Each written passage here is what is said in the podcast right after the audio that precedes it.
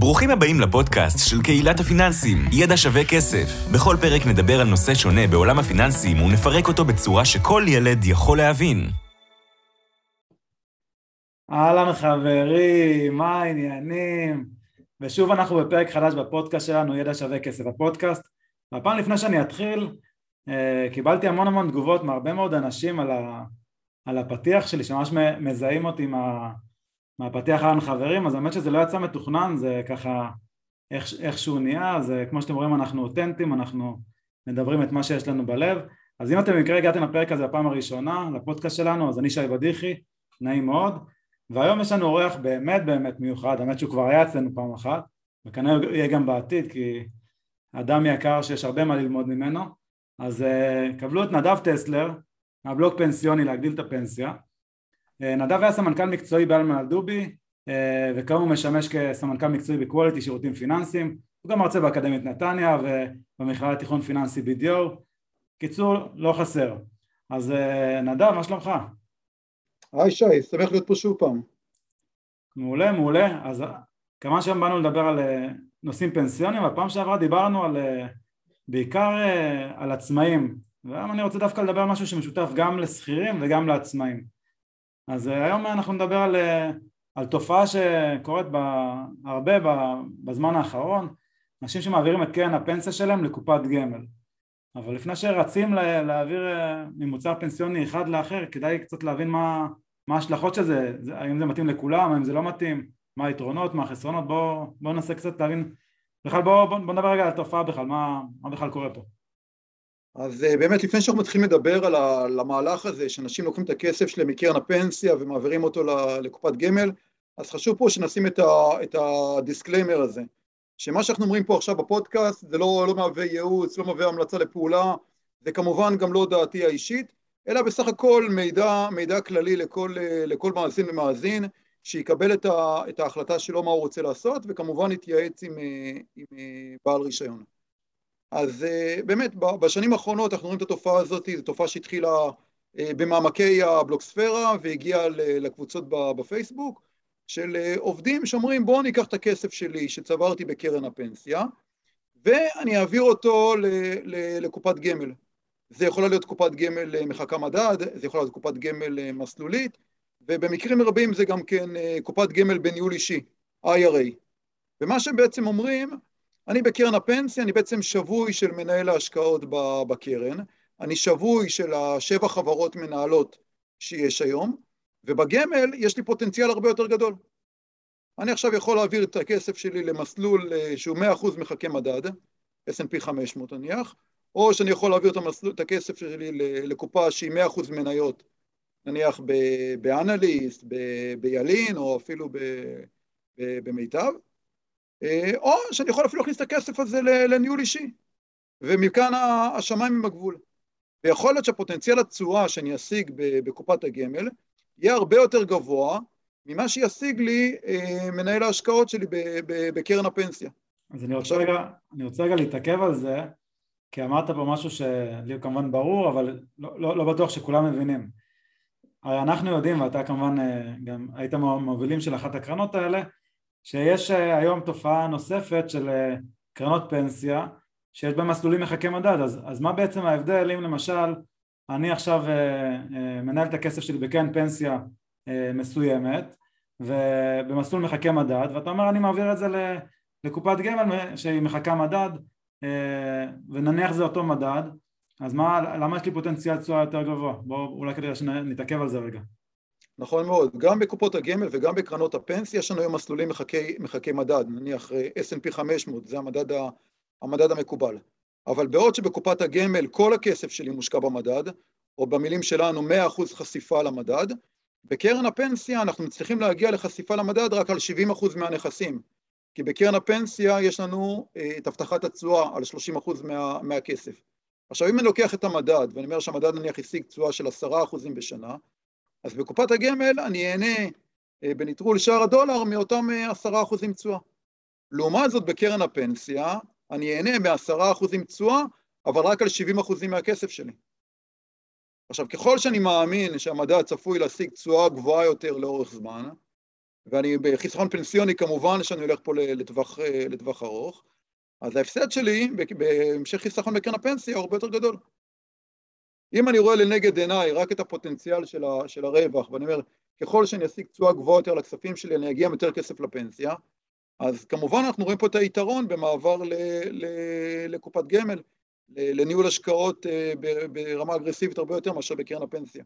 אז אני רוצה אה, קודם כל, קודם כל לסכם מה שאמרת, אם, אם למישהו זה, זה, זה לא ברור, אנחנו דיברנו כרגע על קרן פנסיה אה, מקיפה, שזה קרן פנסיה שבערך עד 30 אחוז מהכסף אה, נמצא באג"ח מיועדות, היום אנחנו כבר בתהליך טיפה שונה, לא ניכנס לזה כרגע לעומק, אה, כלומר חלק מהכסף יש שם אה, תשואה אה, מובטחת מהמדינה, אני אגב קורא לזה להעביר מכיס ימין לכיס שמאל, אנחנו משלמים כסף ב, ב, בדמות של מס וזה חוזר לנו בתור תשואה מובטחת, אז הנה אני פה, מפה פונה לראש הממשלה, תורידו לנו את המיסים ואנחנו נוותר על התשואה המובטחת, אבל אף אחד לא שואל אותי.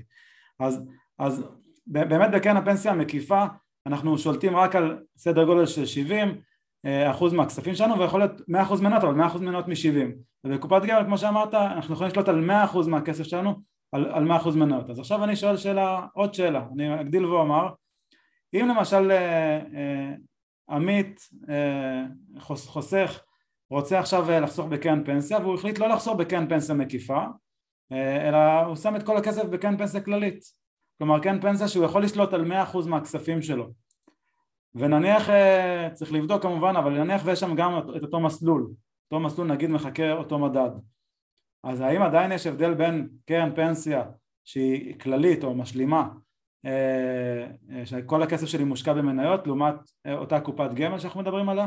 האם זה עדיין משנה? אז במידה ואתה בוחר להשקיע בקרן פנסיה כללית, אז אתה באמת מקבל מצד אחד חשיפה של 100% לשוק ההון, ומצד שני אתה מקבל גם כן את הכיסויים הביטוחיים שקיימים בקרן הפנסיה, עם מבנה עלויות ושל דמי ניהול כמו שקיימים בקרן הפנסיה, וגם פה אתה באמת יכול למצוא בחלק מקרנות הפנסיה אה, מסלולי, מסלולים מנייתיים או מסלולים אה, אה, מחכי, מחכי מדד. פה בעצם אתה מנטרל חלק מהבעיה שקיימת בקרן הפנסיה המקיפה ומגיע לחשיפה של 100%, מצד שני ההיצע של המסלולים שקיים לך הוא הרבה יותר קטן לעומת מה שקיים ב, ב, בקופות הגמל. אם אתה הולך למסלולים מנוהלים אז כמובן יש לך פה פחות, פחות חברות, ואם אתה הולך למסלולים מחכי מדד אז יש לך את ה-S&P בחלק מהקרנות ו... בחלק מהקרנות אה, מחכה מדד אה, אה, גדול יותר. כמובן שאם אתה רוצה ללכת לניהול אישי, אז לא קיים לך את האפשרות הזאת בקרן פנסיה משלימה, זו אפשרות שקיימת רק, ב, רק במסגרת קופת הגמל, בהקשר שלנו.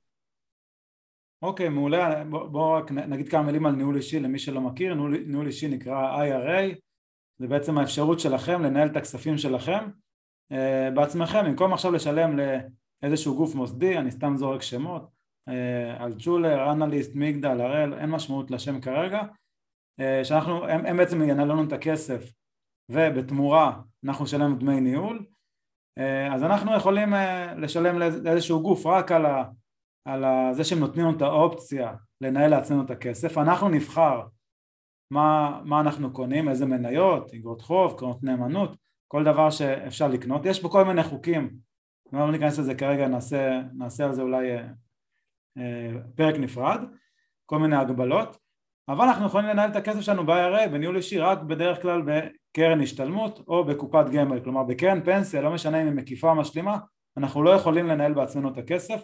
אה, ליתרונות וחסרונות, יש כאלה שיגידו שאם הם מנהלים את הכסף אה, הם פועלים עם הרגש ואולי עושים טעויות, ויש כאלה שיגידו שאם הם מנהלים את הכסף הם יודעים לעשות תשואה יותר גבוהה מהגופים המוסדיים, אז כל אחד בהתאם למה שהוא רוצה, יכול והיכולות שלו. אז זה, זה לגבי זה. עכשיו נשאלת השאלה, אוקיי, אז הבנו שיש קרן פנסיה, הבנו שיש קרן פנסיה מקיפה, אה, שיש לה איזושהי תקרה מסוימת אה, באזור ה-20 אלף שקל, ושלא כל הכסף אה, מושקע במסלולים, אלא רק 70 אחוז בערך, והבנו שיש קרן פנסיה משלימה, שכל הכסף יכול להיות מושקע, ולא משנה איזה קרן פנסיה, אז אנחנו מדברים שיש שם כל מיני ביטוחים הזכרת, הבנו שקופת גמל אנחנו שולטים לגמרי בכל המסלול, כלומר מושקע בשוק ההון, אבל אין, אין ביטוחים. אז עכשיו נשאלת השאלה, עכשיו אני רוצה לחסוך לפנסיה, אז מה נבחר? מה? לשלם על ביטוחים, לא לשלם על ביטוחים, זה טוב, זה לא טוב, למי זה טוב? איך אני יודע מה לבחור בכלל? אז אה, אמרנו, אמרנו לפני רגע, שאם אני אחסוך בקופת גמל ואני אשיג נניח עשרה אחוז תשואה בשנה, אני אגיע עם מלא כסף לפנסיה. מה הבעיה? מה החיסרון שקיים בקופת הגמל? אין לי שם את המרכיבים של הכיסויים הביטוחיים. בקרן הפנסיה המקיפה יש לי בצורה מובנית כיסוי ביטוחי לאובדן כושר עבודה, כיסוי ביטוחי למקרה של, של אה, מוות וגם בעלויות מאוד מאוד זולות. עכשיו זה לא דורש ממני בתור חוסך להיות חוסך כזה מתוחכם. אני מפקיד את הכסף דרך מקום העבודה, או אני מפקיד את הכסף בהוראת קבע, ואוטומטית מאותה הפקדה יורד לי עלות הכיסוי הביטוחי. אם בחרתי לחסוך בקופת, אה, בקופת גמל ואני רוצה את הכיסויים הביטוחיים, אני צריך עכשיו לבוא ולקנות בנפרד. לקנות בנפרד אובדן כושר עבודה אם אני עצמאי, או שהמעסיק יקנה לי אובדן כושר עבודה אם אני שכיר. ללכת ולקנות ביטוח חיים, בהתאם לצורך של, ה, של המשפחה שלי. והעלויות של הביטוחים האלה, של אובדן כושר עבודה והביטוח למקרה של מוות, יהיו הרבה יותר גבוהים מאשר אם אני אקנה את הביטוחים האלה במסגרת, אה, במסגרת קרן הפנסיה. אז אם אני אחסוך בקרן הפנסיה, אני אקבל כיסויים ביטוחיים זולים יותר, אבל אני לא ייהנה מכל החשיפה לשוק ההון. אם אני אלך אה, לקופת הגמל, אני אקבל אמנם את כל החשיפה לשוק ההון, אבל מצד שני אני צריך לקנות את הכיסוי הביטוחי בתעריפים הרבה הרבה יותר גבוהים. לכן מה, ש... מה שהרבה חוסכים אה, אה, התחילו לעשות זה לקחת את הכספים שהם צברו בקרן הפנסיה, אנחנו מדברים פה על חוסכים לא עם 50 אלף שקלים או 100 אלף שקלים בקרן הפנסיה, אלא כבר חוסכים שצברו שם סכומים שמעל 400 אלף שקלים, והם אמרו, רגע, אני כבר צברתי סכום משמעותי בקרן הפנסיה, הגיע הזמן שהסכום הזה יעבוד בשבילי. בואו אני אעביר חלק מהסכום הזה לקופת הגמל, אם זה ב-IRA או אם זה בקופה אה, מחכה מדד, ואת ההפקדות השוטפות אני אמשיך להפקיד אל קרן הפנסיה. בצורה הזאת מה הם עושים? הם בעצם מרוויחים פעמיים.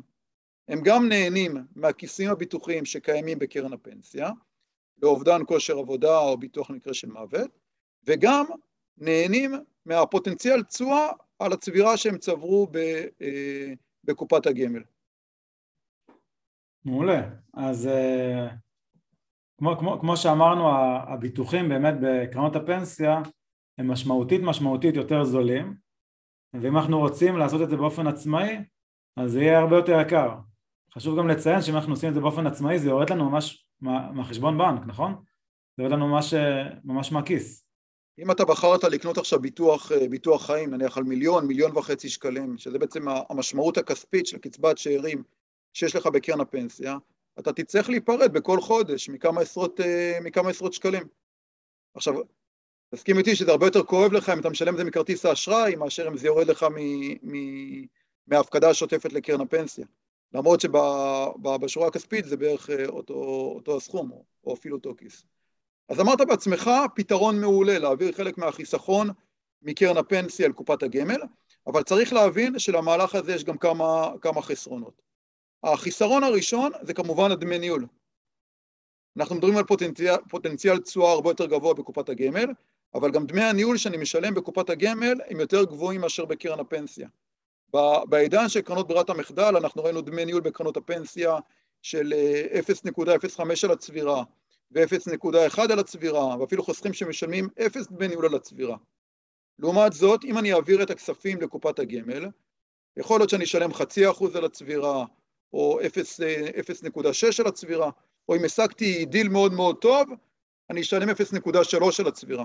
כלומר, יש לנו פה פער מאוד מאוד גדול בדמי הניהול על הצבירה, שאני אשלם על הכספים שהעברתי לקופת הגמל. אז כלומר, זה לא מספיק שאני אחשוב שאני אשיג תשואה הרבה יותר גבוהה בקופת הגמל, אני גם צריך בפועל להשיג את התשואה הזאת, אחרת המהלך הזה לא ישתלם לי. גם אם אני אעביר את הכספים ל-IRA, אני עדיין אשלם ב-IRA דמי ניהול יותר גבוהים ממה שהייתי משלם על הצבירה בקרן הפנסיה. אז זו נקודה ראשונה שחשוב לזכור, הפער הזה בדמי, בדמי הניהול. הדבר השני שצריך לזכור זה נושא הכיסוי הביטוחי. איך אנחנו מבצעים את המהלך הזה בלי לפגוע בכיסויים הביטוחיים שקיימים בקרן הפנסיה. אמרנו בקרן הפנסיה קיים כיסוי למקרה של מוות וכיסוי לאובדן כושר עבודה. ברגע שאנחנו מבצעים את המהלך הזה של העברת כספים מקרן הפנסיה אל ביטוח המנהלים, עשויה להיות פה פגיעה בכיסויים הביטוחיים. אל קופת הגמל.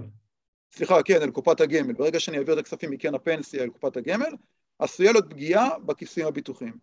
הפגיעה הראשונה יכולה להיות בגובה הכיסוי למקרה של מוות. והפגיעה הזאת היא מאוד מאוד תלויה בגיל שאני מבצע את המהלך. אם אני בן 20, אם בן 25, בן 30, סביר להניח שזה לא יפגע בי. הכיסוי שלי למקרה של מוות בקרן הפנסיה יישאר אותו דבר, והוא יעמוד על 100% מהשכר שלי. אבל מנגד, בגילאים האלה, כנראה שגם הצבירה שלי היא לא כזאת גבוהה, ואני לא אבוא לעשות מהלך כזה. אבל אם אני אעשה את הפעולה הזאת בגיל מבוגר יותר, אחרי שעברתי את גיל 41, הכיסוי שלי בקרן הפנסיה למקרה של מוות יתחיל להיפגע. קרן הפנסיה, צריך להבין, נותנת לנו כיסוי מלא למקרה של מוות עד לגיל 41. נניח השכר שלי זה עשרת אלפים שקלים, חס וחלילה במקרה של מוות, אשתי תקבל ששת אלפים שקלים בכל, בכל חודש, והילדים יקבלו ארבעת אלפים שקלים בכל חודש. אחרי גיל 41, הכיסוי הביטוחי שלי הוא כבר לא 100%, הוא כבר יורד בחמישה אחוזים בכל שנה. הצטרפתי בגיל 41, זה 95 אחוזים. הצטרפתי בגיל 42, זה יהיה 90 אחוזים. כלומר, חס וחלילה במקרה של מוות, המשפחה כבר לא תקבל עשרת אלפים שקלים, אלא תקבל 9,500 או 9,000 שקלים בהתאמה. זאת אומרת שאם אנחנו בוחרים לבצע את המהלך הזה של להוציא כספים מקרן הפנסיה אחרי גיל 41, אנחנו פוגעים בגובה השכר המבוטח שלנו בקרן.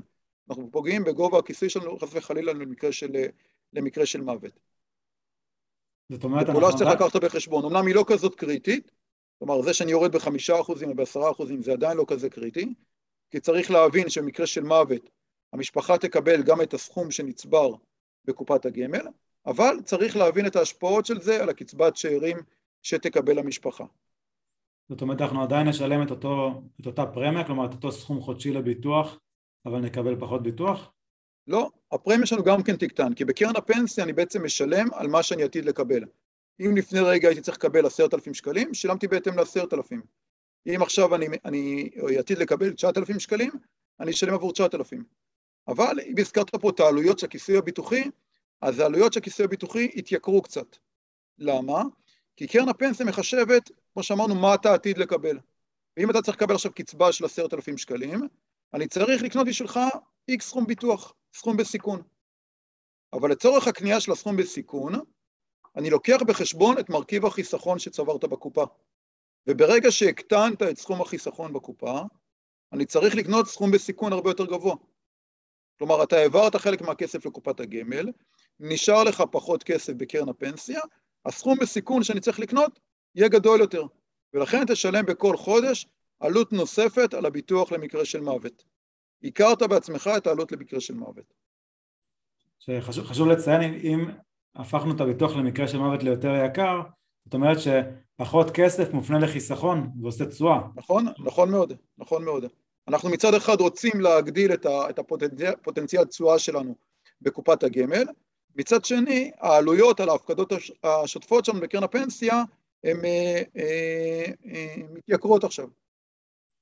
אוקיי, אז, אז, אז ממה שאנחנו מבינים, מי שצבר כבר סכום מעניין נקרא לזה, כמו אמרת נגיד 400 אלף שקלים, יכול להיות שהפעולה הזאת יכולה להיטיב עמו או לעזור לו, נכון?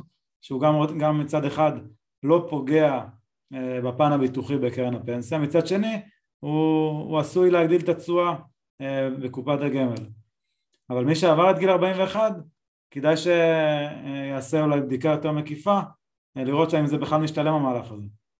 נכון מאוד, נכון מאוד. צריך לבדוק את ההשפעה של התייקרות הכיסוי הביטוחי על, ה, על החיסכון שישאר בקרן הפנסיה. עכשיו, אמרנו, אמרת מקודם בעצמך, בן אדם שצבר סכום משמעותי. עכשיו, צברתי 400 אלף שקלים, 500 אלף שקלים, האם אני מעביר עכשיו את כל הכסף שצברתי אל קופת הגמל, או אני עדיין משאיר חלק מהכסף בקרן, ה, בקרן הפנסיה. אם אני אעביר את כל הכסף מקרן הפנסיה אל קופת הגמל, תיסגר לי קרן הפנסיה. כלומר, ברגע שהמעסיק יעביר לי הפקדה חדשה אל קרן הפנסיה, נפתחת לי בעצם קרן פנסיה חדשה, על כל המשמעויות של זה.